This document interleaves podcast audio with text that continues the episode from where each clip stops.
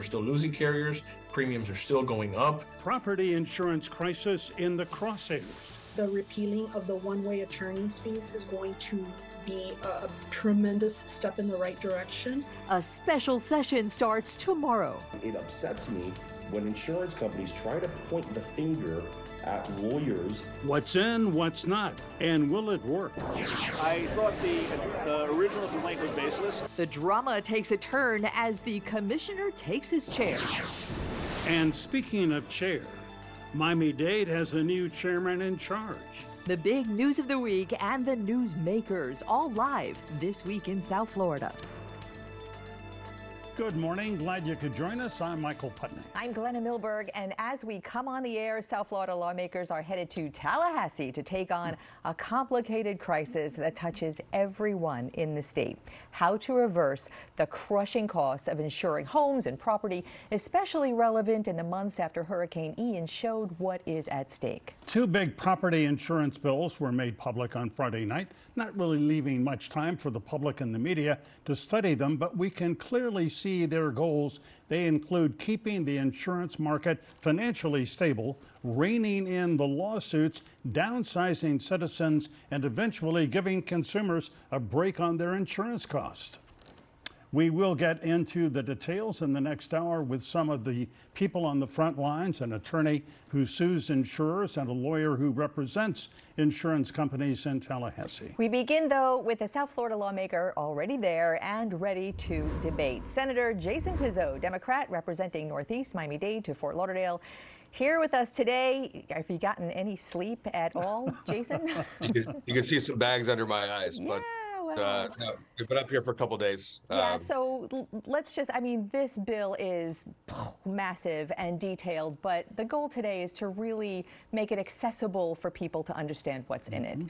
So it's, um, you know, you and I talked, it's like three basic parts, and I thought that was a great way to break it down about citizens, sure. about uh, attorneys' costs, and about reinsurance. So sure. what, what do you see, let's start off, what do you see as working in this bill?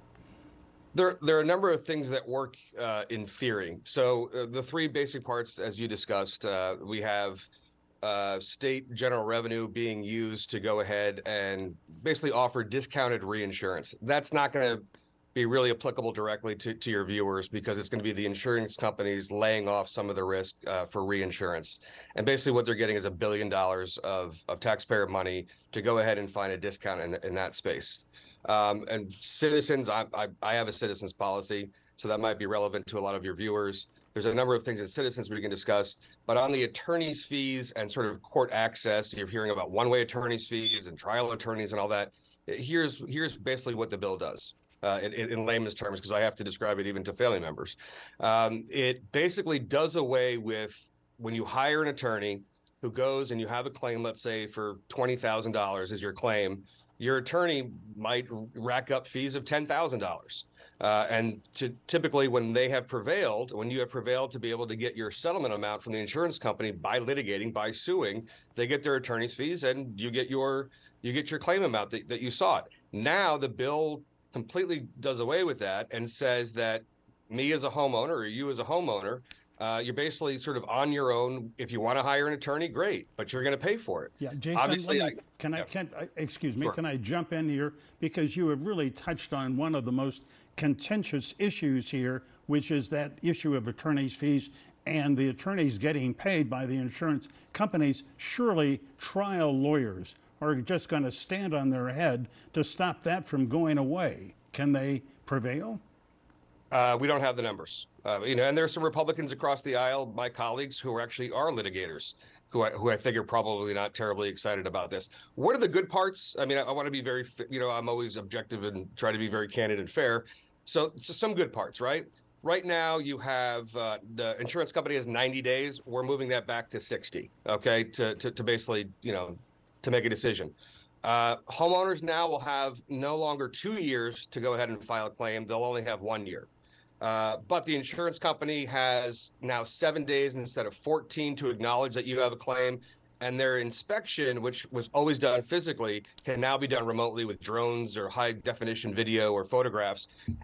and that's gone from 45 down to 30 days to initiate that, that inspection. I have a number of questions that will flesh themselves out over the next couple of days. I know are relevant to you guys, to your viewers. Namely, how does this apply to condos?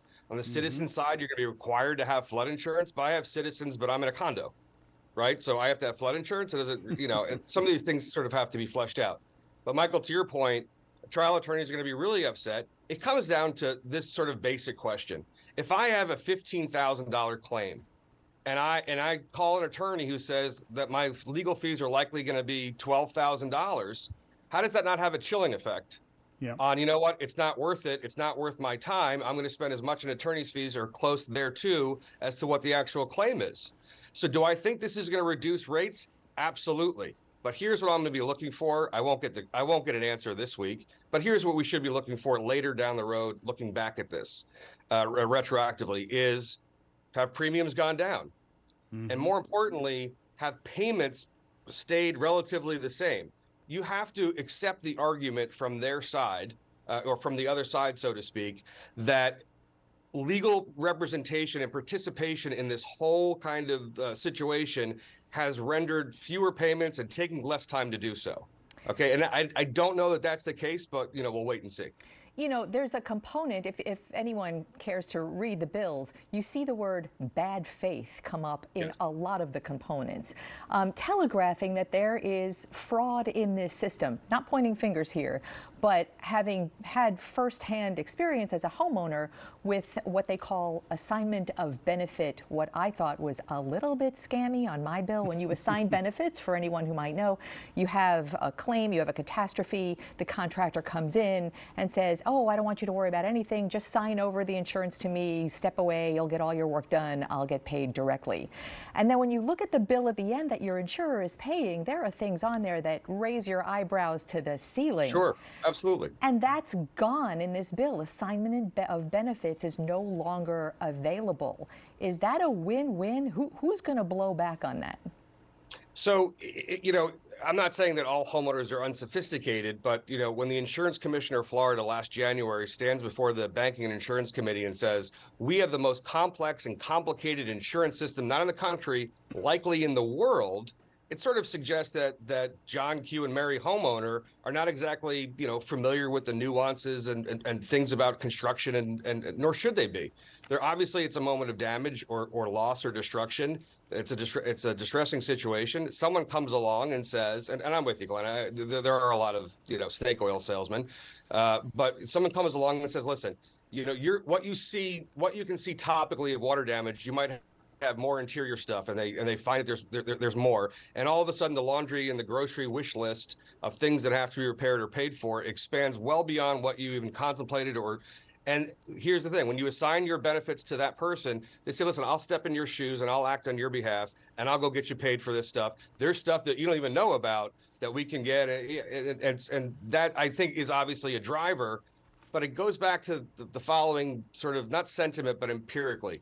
If we allow insurance companies in Florida, right? When you go through the list of all the things that are being offered here, and your next guests are going to talk about it, but objectively and candidly, there's a lot more in here for insurers than there are for the insured, Yeah. right? Yeah, we see that. and it- it's, it's just it, it, that's really where it, where it is. Yeah. Uh, uh, Jason, let me ask you to go back to the subject of citizens insurance. It's supposed to be the insurer of last resort, but at last check, they have 1.1 million policyholders. They're only going up. They charge considerably less than private insurers. Private insurance, of course, uh, are, are charging on the average more than $5,000 per policy. Uh, Citizens charges $3,227, but there are going to be a lot of people who have citizens who are going to be forced to take private insurance. Is that right? Sure. How- Absolutely. explain- So. Yeah, and this is this is real for me. It's not you know not an academic exercise. If I go and try to place insurance with it, I have citizens right now, and if I go or I'm required to go shop uh, the market and I find a policy uh, offering that's 20 within a 20% delta, 20% uh, or or less difference between my citizens premium and what the private market's offering, uh, they can they can kick me out.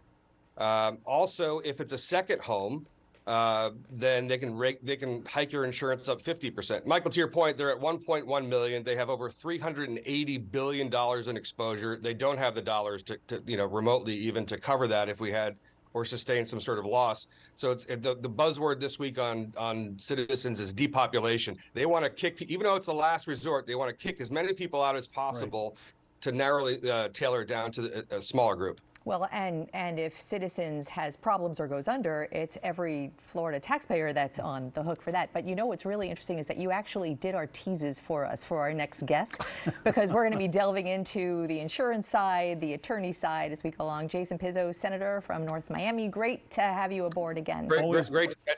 Michael, Michael, thank you for years of incredible integrity and professionalism and, and having me and welcoming me on your show. You, you, you did it right, man.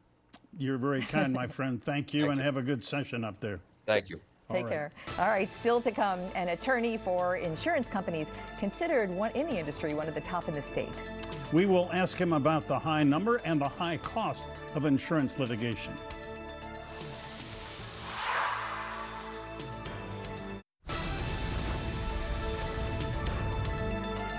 Welcome back. In the next few days, Florida lawmakers will take a wrench to the structure of Florida's insurance market, where six insurers have failed, others have bailed, and homeowners absolutely paying the price. So, will it work and will the insurers come back or fight back? And what can consumers expect? Let's ask Fred Karlinski, who is a regular in the state capitol representing insurance companies, co chair of the Greenberg Law Firm's Insurance Regulatory and Transactions Group, and the go to guy on insurance questions. Fred Karlinski, welcome. Hi, Glad Fred. to see you.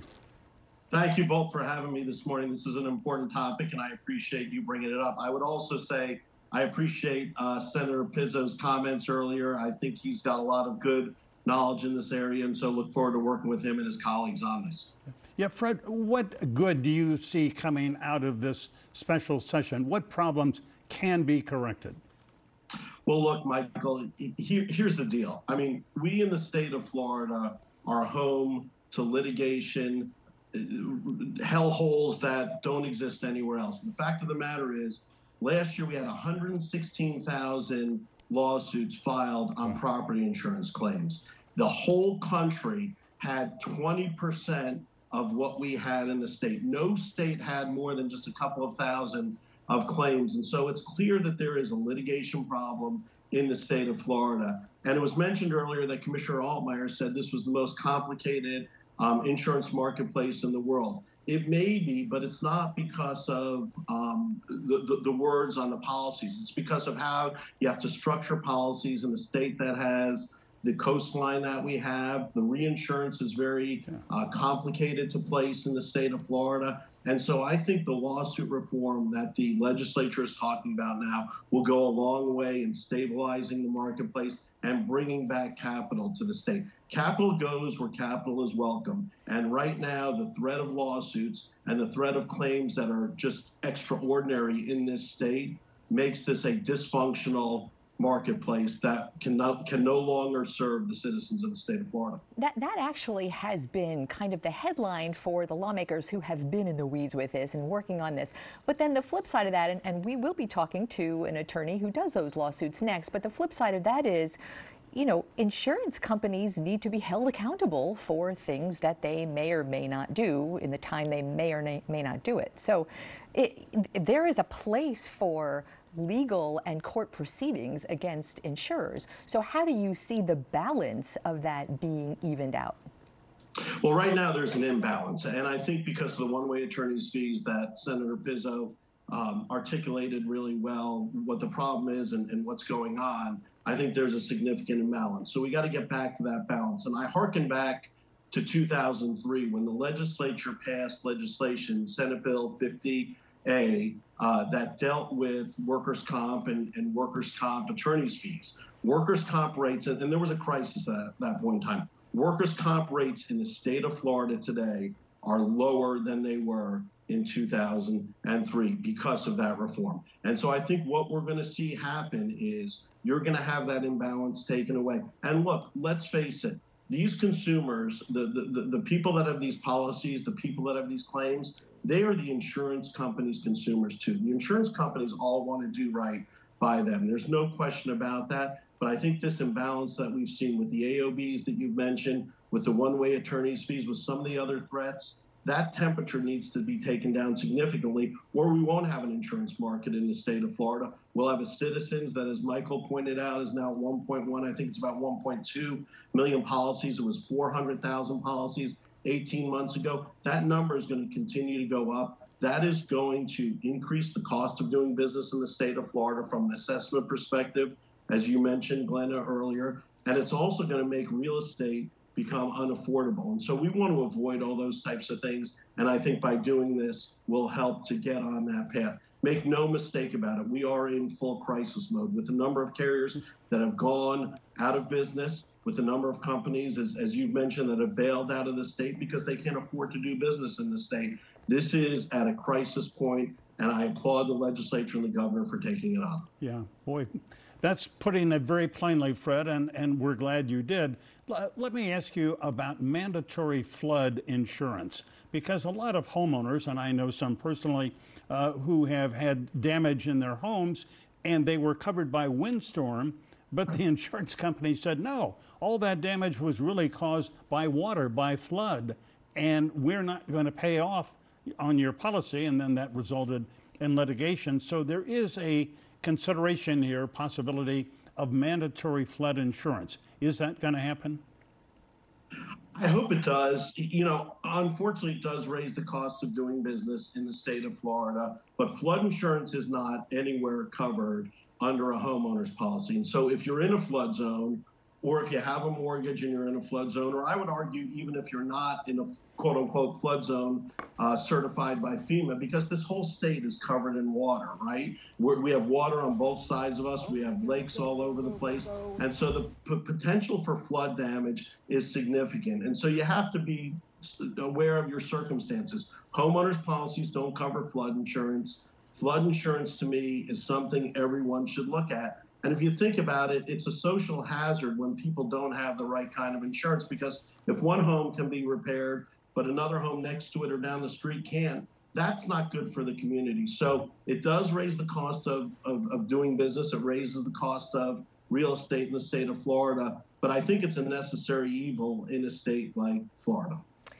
I, I wanted to ask you, Fred, a, a, portion of the bill that talks about when we're talking about legal fees, there's a lot of calculations, a lot of kind of mind blowing percentages, but essentially talking about settlements. When a consumer puts in a claim, the insurance company decides, well, we're going to settle for something less. That's when the attorneys usually jump in. That's where the fees go fees usually more than the settlement was offered in the first place. But but now what's to prevent an insurance company from and I'm not suggesting bad faith per se, but what's what's to prevent an insurance company from really lowballing those settlements in an effort to keep their profits? That's not the insurance company's goals. The insurance companies want to keep these consumers happy. But I'm sure you've traded in a car before and you took care of that car, you put the high test gas in that car, you wash that car all the time and you thought that car was worth $40,000 and the trade in value was 20 or, or 10 or something like that. That's how things work with, with depreciation. And so you have this inflated view, everyone does, of, of what a claim should be and, and what it should be settled for. And the fact of the matter is, the insurance companies are and, and, and want to be fair. And when we've talked about roofs, people have talked about roofs, and, and frankly, roof claims have become almost warranty types of claims, which is not appropriate for a homeowner's type of a claim situation. But think about this if you had a 2000 Honda and you got into an accident today in 2022, would you expect to get a 2022 Honda to replace that? No, that's not how it works. But yet, people want new roofs, and, and there's a school of thought out there and some unscrupulous actors that have been putting new roofs on those homes, and that's raised the cost. And if you think about it, that type of fraud, waste, and abuse that's not a victimless crime or that's not a victimless circumstance. At the end of the day, every one of us, the three of us, everyone that's going to be on your show today, everyone that's watching in the audience, everyone's paying for that. Yeah, everyone eventually pays. Uh, Fred Karlinski, a pleasure to speak with you. Thank you for your expertise and your time today. And keep in touch. Thank you very much. Great. All right, up next, an attorney who is famous for suing insurance companies. In defense of suing insurance companies and the changes that lawmakers want. He's next.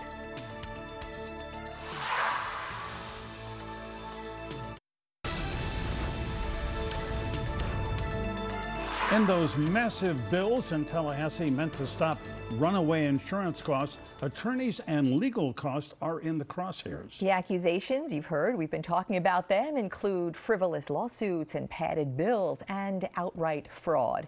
Attorneys are fighting back, asking who else will protect homeowners against insurers. Anthony Lopez is the Miami attorney who, by industry count, has filed the most lawsuits in the state against insurance companies so far this year. Anthony, great to see you again. I know you can't see us, but we can see you, and we appreciate your time today. Anthony, Yeah, welcome. Happy Sunday morning. Yeah, thanks. Happy to be here. Great to have you here. Well, you have heard, I'm sure, some of the previous conversation. What is your reaction to the proposal to do away with insurance companies paying your or any attorney's legal fees if you are successful in the lawsuit?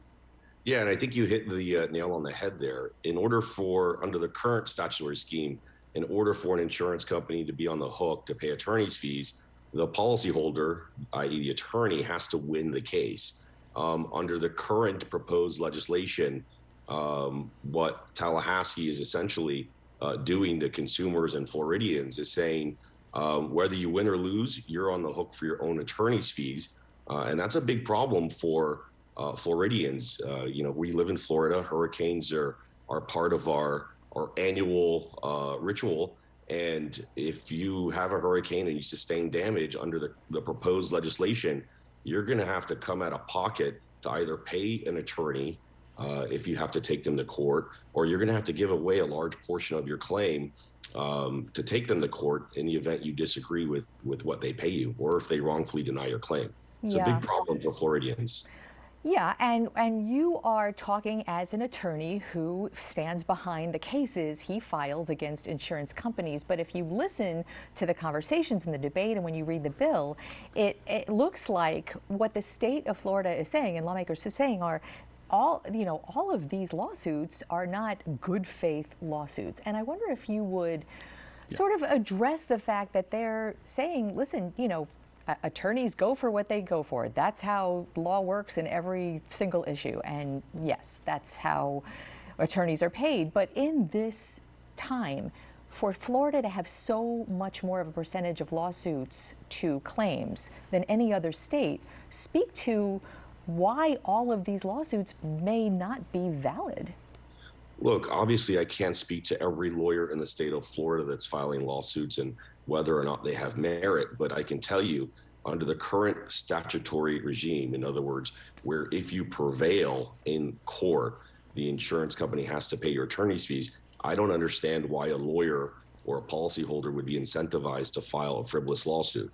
Because if you lose, you're not going to get your attorney's fees paid and you're going to be on the hook for costs.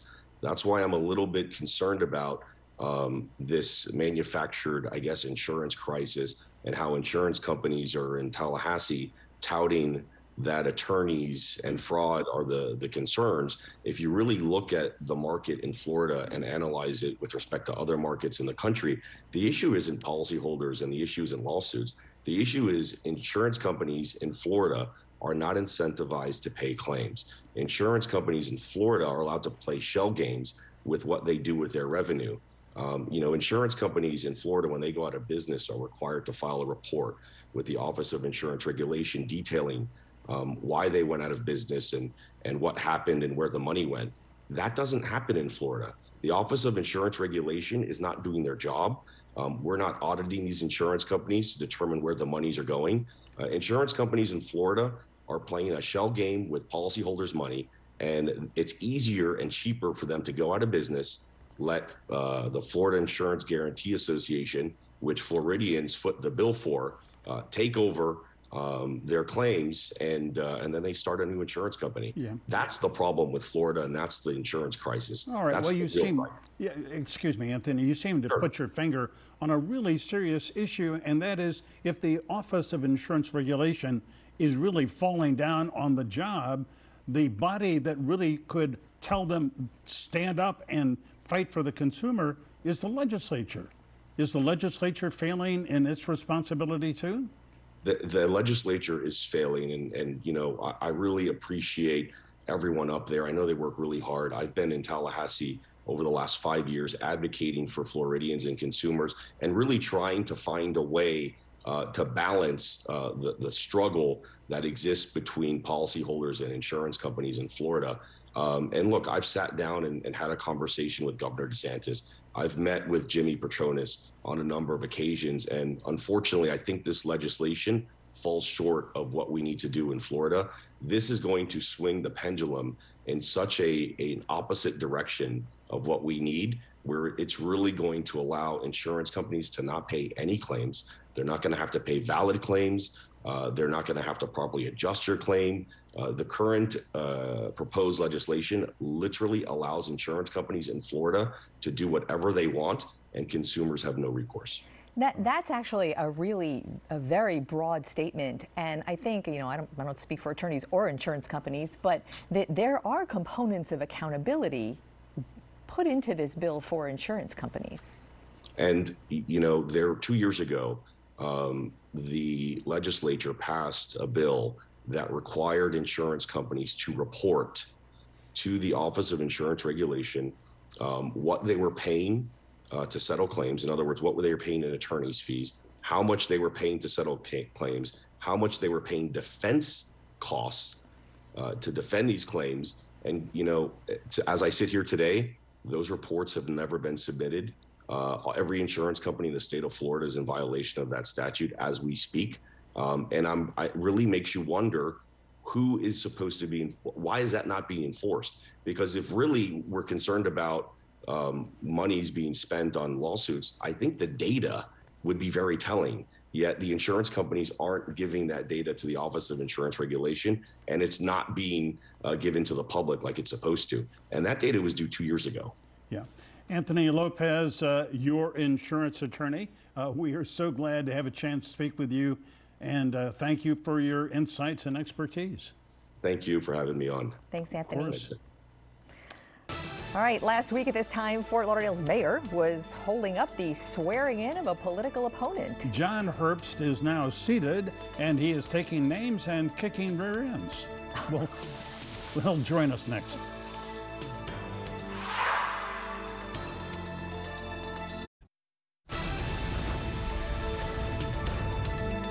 Plot twist this week in the drama surrounding the swearing in for one of Fort Lauderdale's new commissioners. Among John Herbst's opponents who had challenged his election, Fort Lauderdale's mayor. And after being sworn in on Tuesday, Commissioner Herbst's first order of business was to call for some folks to be fired, including the city manager, the city attorney, and the mayor's chief of staff. So he is starting off his term with a bang, and he joins us now by Zoom. Commissioner Herbst, welcome. Glad to see you. Hello. Good morning.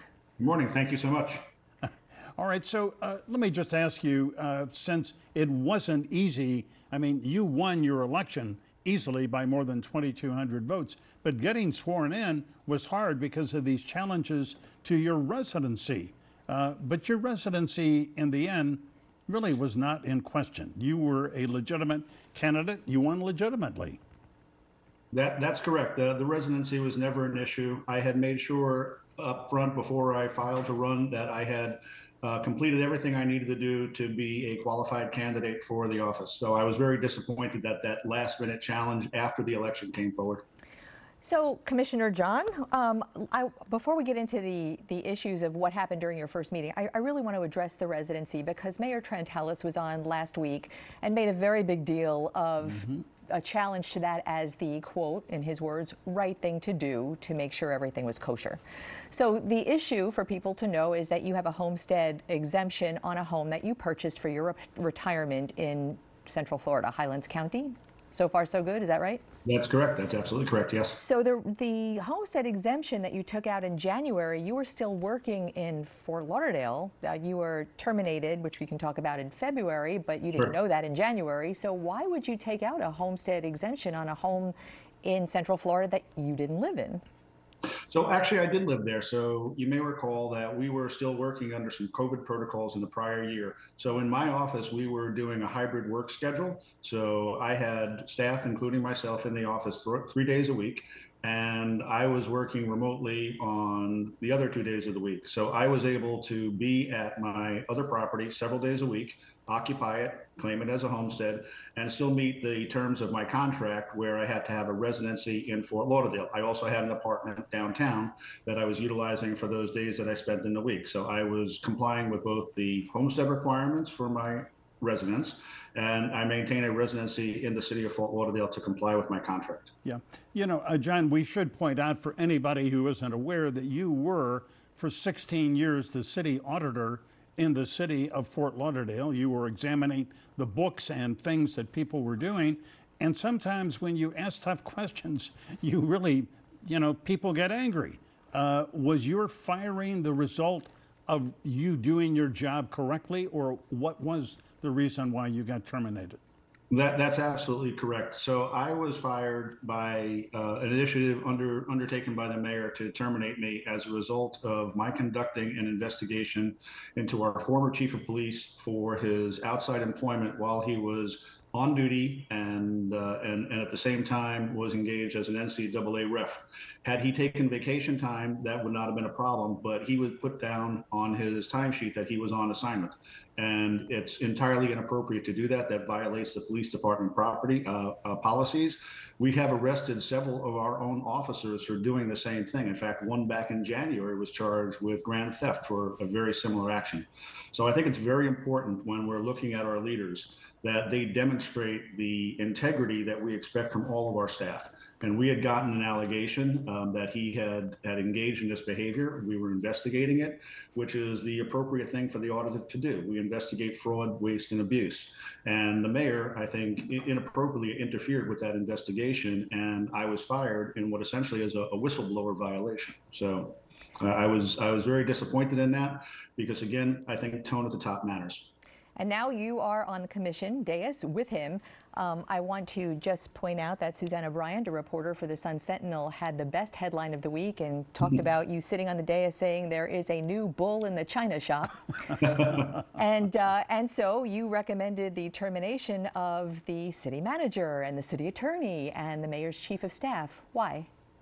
So uh, let, let, me, let me separate those two because I think it's important to understand the difference. Um, I was elected based on my experience. Again, as you referenced, I have 16 years of experience with the city of Fort Lauderdale. I've got 23 as a senior financial exec- uh, executive in government, as a finance director and CFO. So the reason that people voted for me so overwhelmingly is my ability to hit the ground running and start focusing on those issues that are critical to the city of Fort Lauderdale. And that was my plan.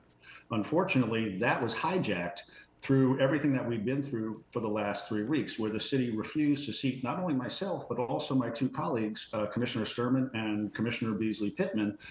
And I think that was a serious mistake. And that's why I addressed that yeah. forthright in the first meeting. Yeah. The city attorney gave what I considered to be very bad advice, which the city uh, manager then followed, and that was to hold up the, the swearing in ceremonies.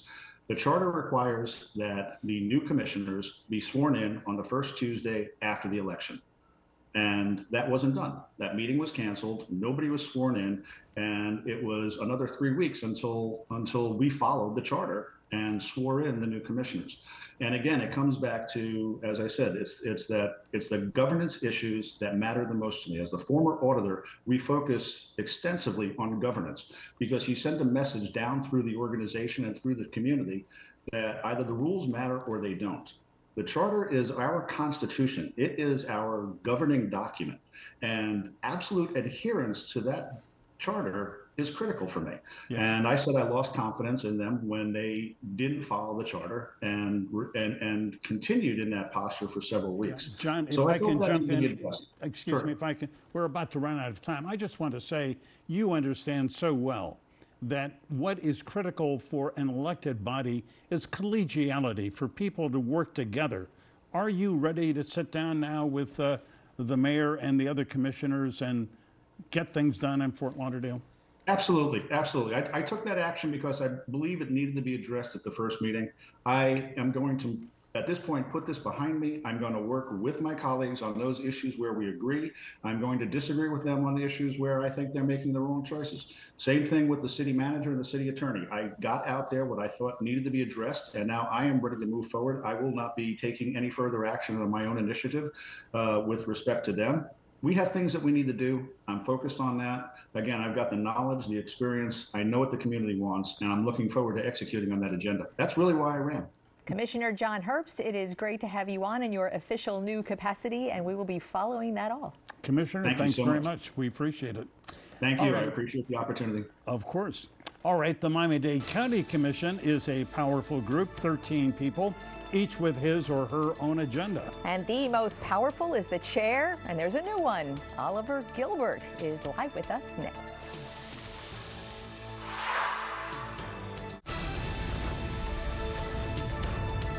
The Miami Dade County Commission has had some bitter battles lately, notably that fight over expanding the urban development boundary. However, choosing a new leader on the commission, that turned out to be a piece of cake. unanimous.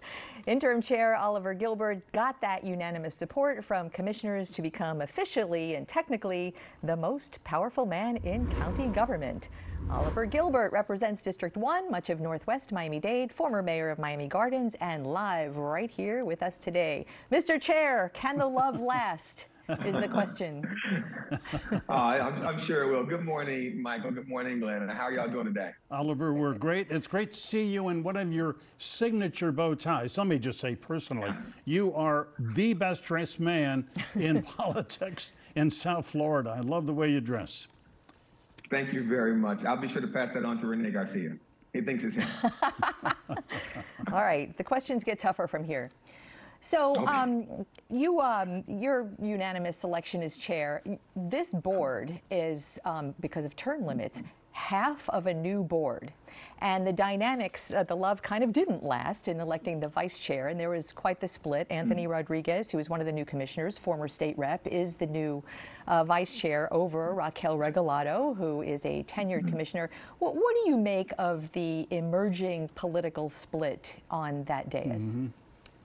I think it's probably overstated. You know, when people talk about this, when I talk to people out in District 1 at least, and really all over the county, they're not talking about who's the chair or even who's the vice chair. They're talking about uh, congestion, housing prices.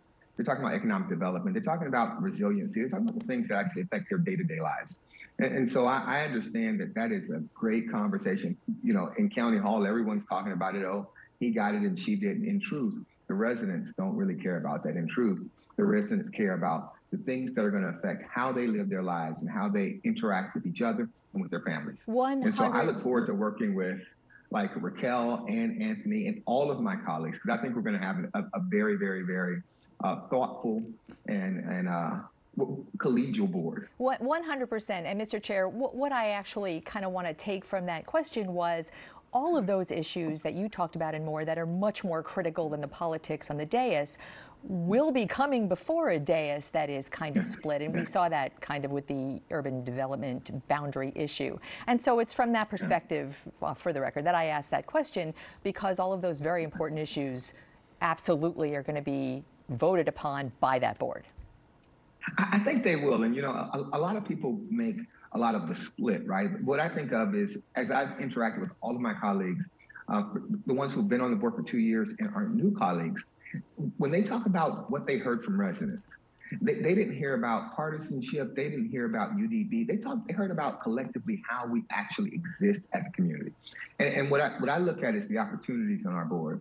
You know, we, from Marleine Bastien, who's a lifelong social worker and social activist, to people like Senator Garcia, who, who made his bones in Tallahassee writing state policy, Representative Rodriguez, Raquel Regalado, who comes to to public service from a long lineage of public service, but also through the school board and her advocacy for, for her special needs children. I, I think that when you look at people like Keon Hardemon from Liberty City and Danielle Gordon Higgins and Kionne McGhee from down south, I look at the mosaic that's going to be so many different intellects and opinions and imaginations that we can actually come together and make meaningful progress in Miami-Dade County together. And I'm excited about that. I'm really excited about that. Yeah, Chairman Oliver, I, I know, let me sort of repeat the point you made just a minute ago, which is to say the essential services provided by Miami Dade County or Broward County, almost any kind of uh, municipality. That is to say, uh, refuse and ports, airports, seaports, uh, all the things, water, sewer that they do. There is no partisan element to any of that. I mean, what people want is government that is efficient, runs well, provides the services they pay for. That's not a Republican or a Democrat issue. Yes, yeah, Michael, you're absolutely right. So, so much of you know the, the the type of social media coverage, the coverage we get, people want a drama that's intended that's attended with with political, you know, a political soap opera. What I really want is to serve the remaining two years and then hopefully four years after that with the idea that we actually made stuff better for the people here, not just in District 1, but in all 13 districts, all of our visitors, our businesses. We have opportunities and we have challenges. But when I look at those challenges, when I look at things like the absence of mass, mass, rapid mass transit and substance secure and, and resiliency and housing costs, I don't see them as independent things. I see them as interrelated things. So when we start talking about uh, mass transit, I'm actually talking about housing. We talk about economic development. I'm talking about crime and making sure we actually give kids and young folks in this community opportunities and, and not just uh, a gun when they get older. Because ultimately, it's incumbent on all of us. We're the village that's going to not just raise those kids, but create something that's enduring, something that's progressive, something that allows mm-hmm. and entices them to come back home after they hopefully going to college. So all of those, I mean, we, the chronic issues, not only Miami-Dade, yeah. but metropolitan South Florida face are yeah. those issues, the housing, the development, environment, and crime, and transportation, and who hasn't sat on those highways in stuck still traffic. So just um, for TV purposes, we take our big broad brush this morning. As new chair, what do you prioritize in your tenure? Over the rest? What, what is the real focus for your tenure as chair? Well, I, I think that when, when we, we've had that, that conversation before, and you all have asked that conversations of chairmen before, and chairwomen before, and the mayor before, and candidates before, and everyone picks this one thing, and they'll either say transportation, because transportation, in fact, I've said this before, the chair of the board of TPO, uh, transportation has an ability to do a lot of things, but that would be the wrong conversation. The wrong conversation, the right conversation is the interrelated nature of them. Because when we talk about housing prices, which probably would be the number one issue for most residents if you if you ask them, you can't meaningfully address housing prices without addressing mass transit, without addressing density, without addressing land use those those addressing those issues require you to talk about resiliency. They require you to talk about economic development because we can't just have houses. We have to have houses and, and in relation to businesses and services.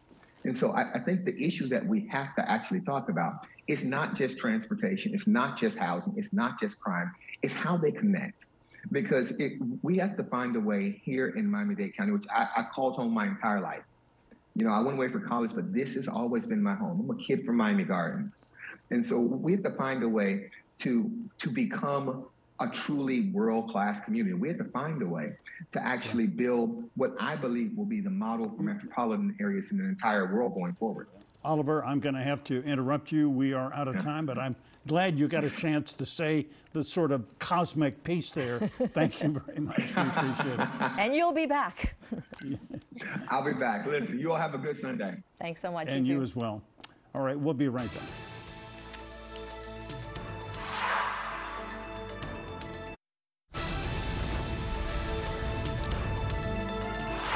Rewatch today's interviews or listen to the This Week in South Florida part podcast, all you have to do is scan this QR code with your phone and it takes you right there, right to the This Week in South Florida section of local10.com. As always, we thank you so much for being here with us this hour. And remember, we're online 24 7. And remember, as always, stay informed, get involved. Have a great Sunday.